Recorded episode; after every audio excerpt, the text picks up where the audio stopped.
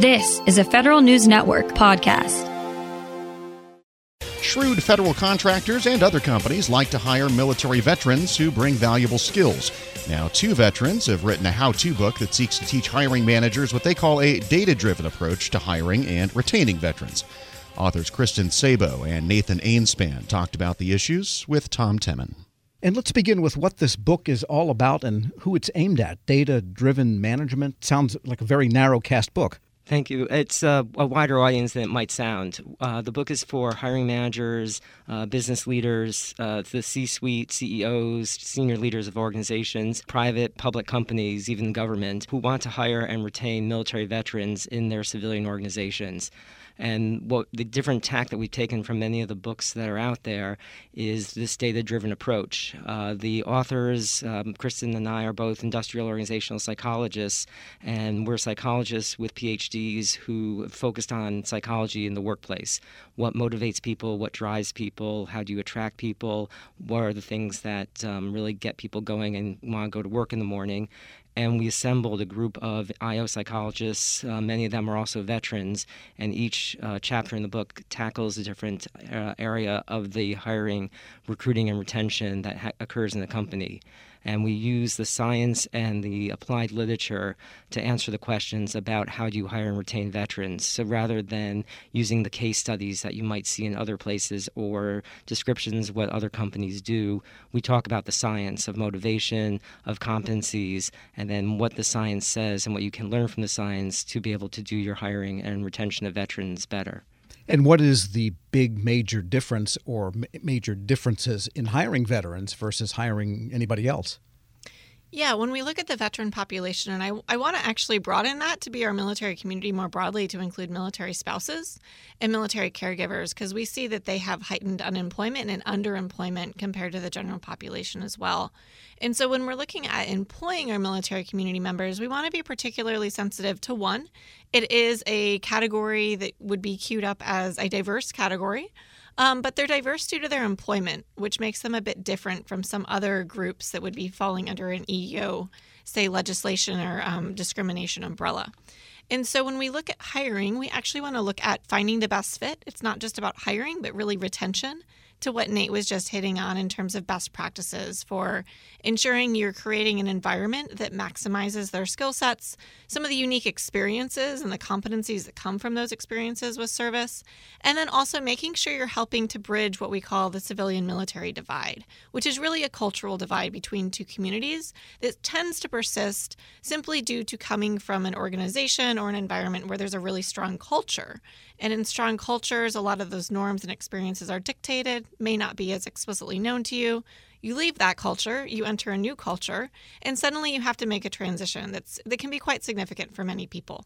And so helping in that transition is really critical too, as the employer needs to meet the veteran or the military spouse halfway, and the veteran and military spouse has to meet the employer halfway. So in other words, the man bunned bearded tech startup guy has to have some understanding of the button down sharp military woman, and they have to meet somehow in the middle, you might say.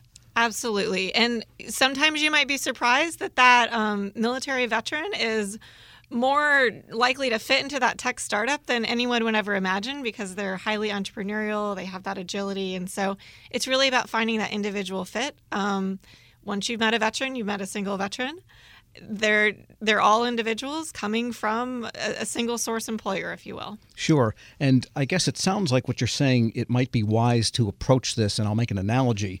If you have a diversity and inclusion program and companies are taking programmatic approaches to that now you should probably have a program for veterans to make sure that you get the best results.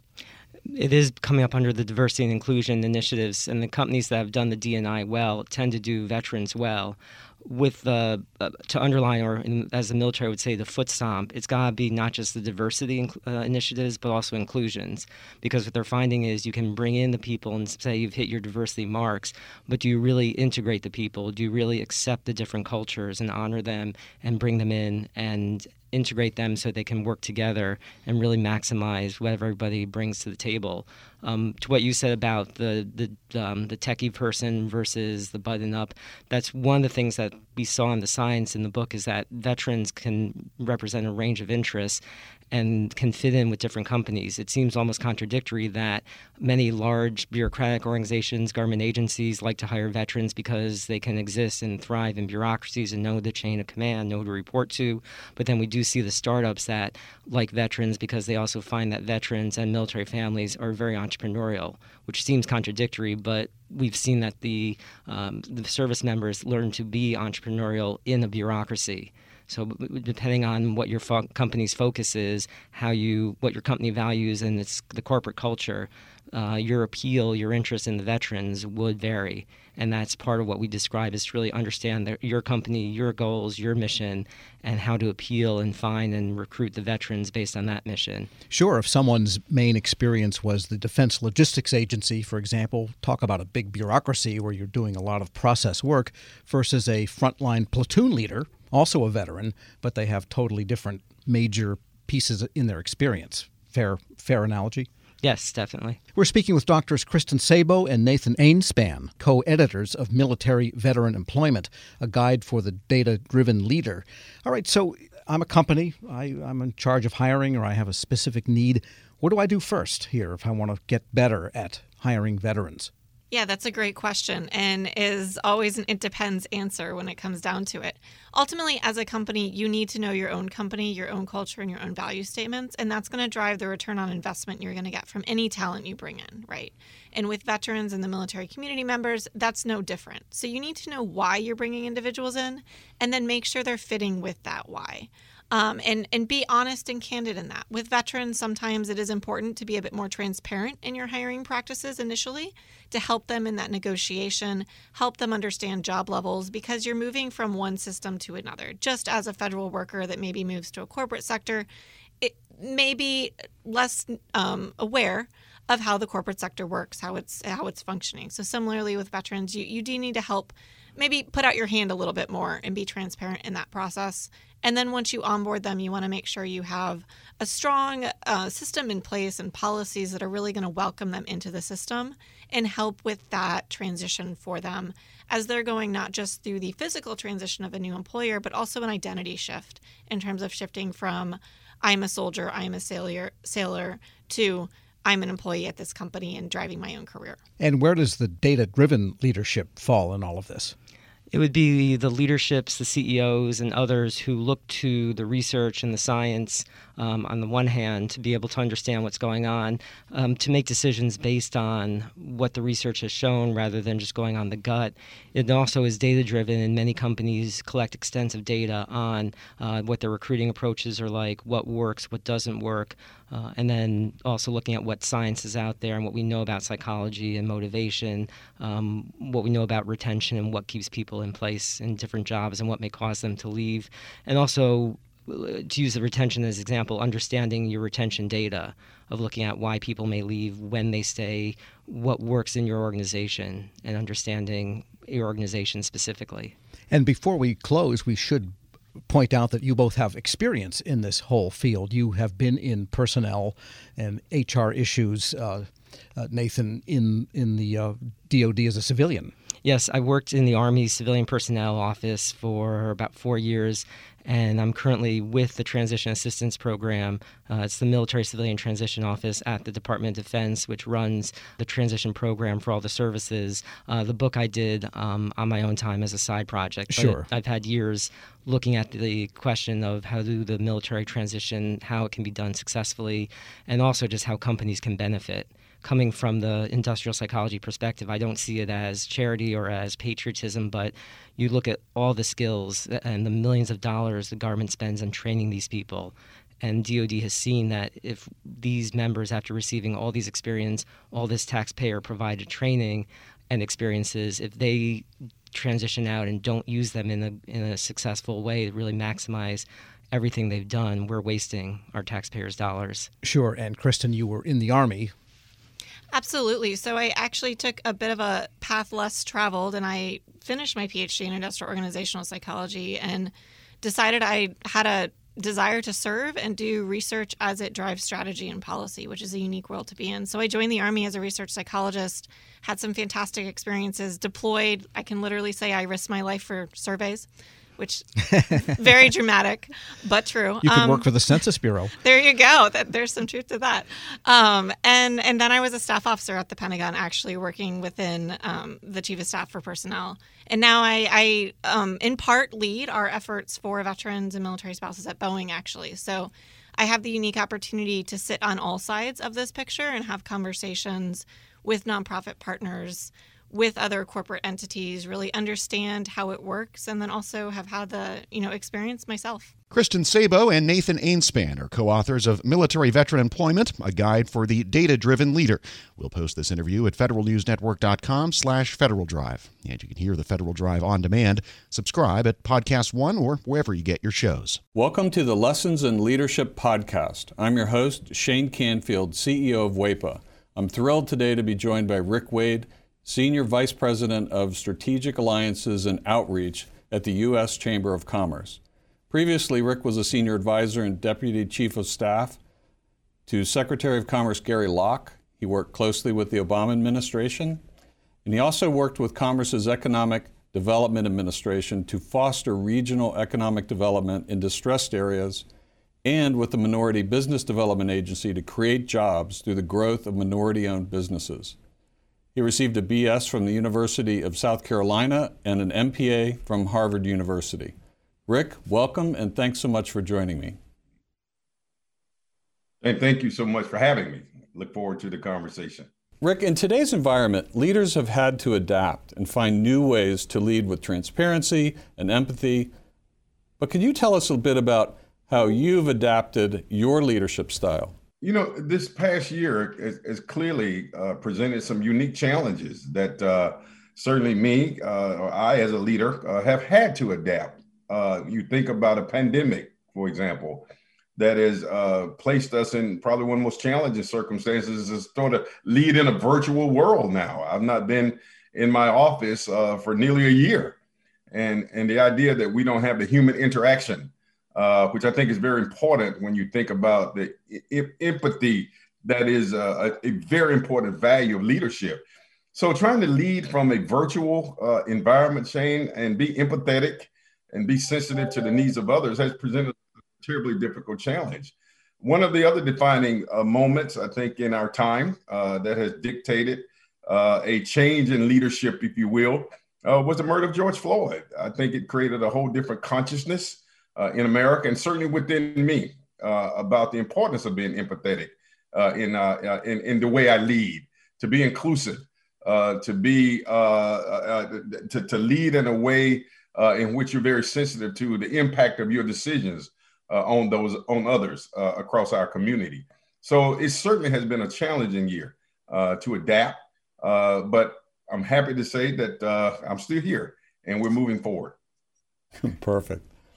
Throughout your career, what have been some pivotal moments or lessons learned that have shaped the leader that you are today? You know, there have been so many moments, Shane. I, you know, I grew up in rural South Carolina. Uh, quite honestly, at a time when I, I mean, I saw what legal segregation was. I mean, I, I wasn't able to go to an integrated school until middle school, being bused across town. And I remember, as strangely as it may sound, uh, in 1979, I wanted to run for vice president of my student body at Lancaster High School, a rural school. And I had to run on the ballot as vice president black, literally. And there was another candidate who ran as vice president white. And the irony of that story uh, is that the following year, I ran for president and I won overwhelmingly. That was a lesson for me in leadership and and the lesson there was you know perseverance uh have the tenacity uh, have a vision and overcoming barriers. And and i didn't let the idea uh, that the construct that i had to run as vice president uh, uh, uh, deter me from reaching my bigger dream which was to represent students. So i know that's a, that that perhaps may be a small example of leadership but it really did define how i view myself the vision that I have, uh, my willingness to to fight for change, and that was that was the beginning. I think that set the foundation of how I lead. And there've been so many other moments. Uh, one of the most defining moments for me personally was uh, the, the, the the massacre at Mother Emanuel Church in Charleston, South Carolina. A very close friend of mine Senator Reverend Clementa Pinckney, who lost his life. And, and it, it conjured up, again, these issues of how deep the divide in terms of race in America is. And but it also inspired me to lead even more and to lead harder and to lead with diligence and vigilance uh, to help close that divide. So there have been so many defining moments uh, uh, in my career. I, I will tell you, even uh, after the murder of George Floyd, and my role at the U.S. Ch- Chamber of Commerce uh, to galvanize the business community, uh, inspired by that tragedy. And now we have a whole broad, historic, sweeping, what we call equality of opportunity initiative that I'm leading, that I that that, that I was inspired to develop, and we're bringing together corporations from across America to address what we call equality of opportunity. So my point there, I think, with all of these moments, they've all been pivotal moments at different parts of my life, my career, my journey, and I've seized those moments to make the best uh, of, of them of, of what I could. It's fantastic. It's a great, great answer. Many stories. Thank you very much for sharing that. Um, who is the most impactful leader in your life, and what quality did you admire about them? You know, I, again, I, I can't say that I had, I had just one, but I would tell you the one person who uh, who had whose historical leadership has inspired me the most, and that is the leadership of Dr. Martin Luther King Jr. And there's so many attributes there that are consistent with my values. But the one, the one part of his leadership was vision. And I, I mean, the idea that you can have a dream, which we often define and think of his big I have a dream speech. But I think that's a really important attribute of leadership, Shane, that you can sort of see beyond the challenges of today and see a better future for people and for yourself. So the, the idea that leaders have vision uh, despite the challenges. It's seeing a forest despite the trees. It's seeing an opportunity despite the barriers. And that that attribute, I think, is one that that I embody. I mean, I, I am very optimistic, uh, despite the challenges, despite the circumstances. So the whole notion of vision uh, was a very important attribute that I I learned and that I've tried to emulate from the leadership of Dr. King. Wow, fantastic. And as someone who's got an extensive background in federal service uh, and out of federal service, what advice would you give to feds looking to develop leadership skills? And, and you can talk about mid career, senior career, early career. Um, what comes to mind there?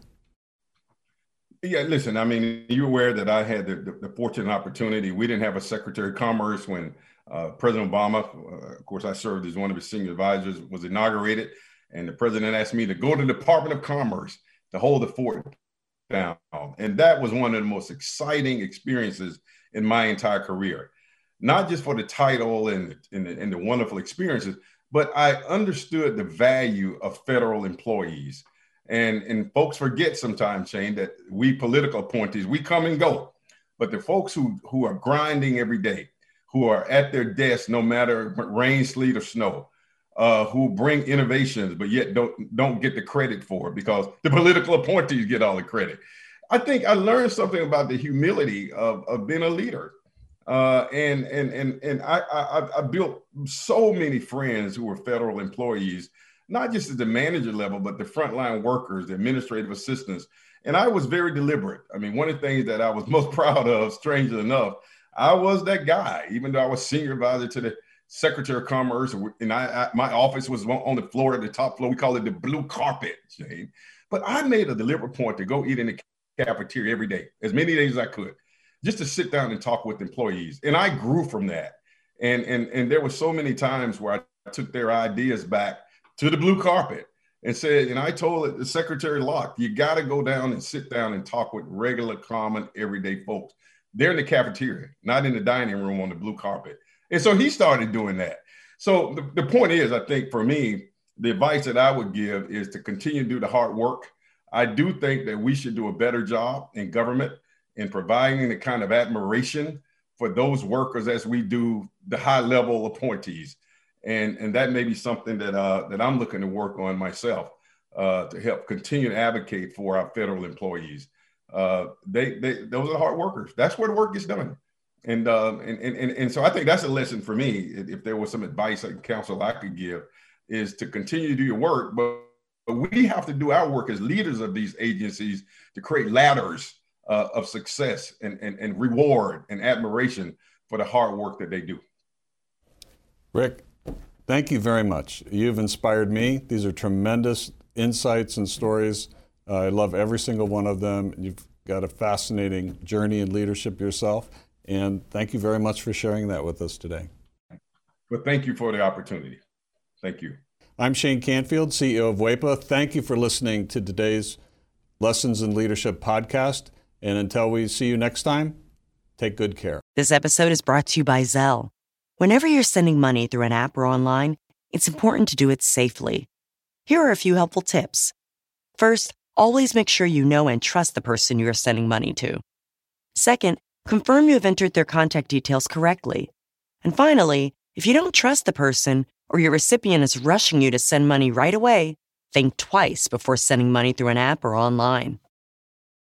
Grab a 30-day free trial of Live by Live Plus, and you'll get unlimited skips, commercial-free music, and all of the podcasts and live streaming events you can handle. Visit livexlive.com slash podcast one to learn more and start your free trial.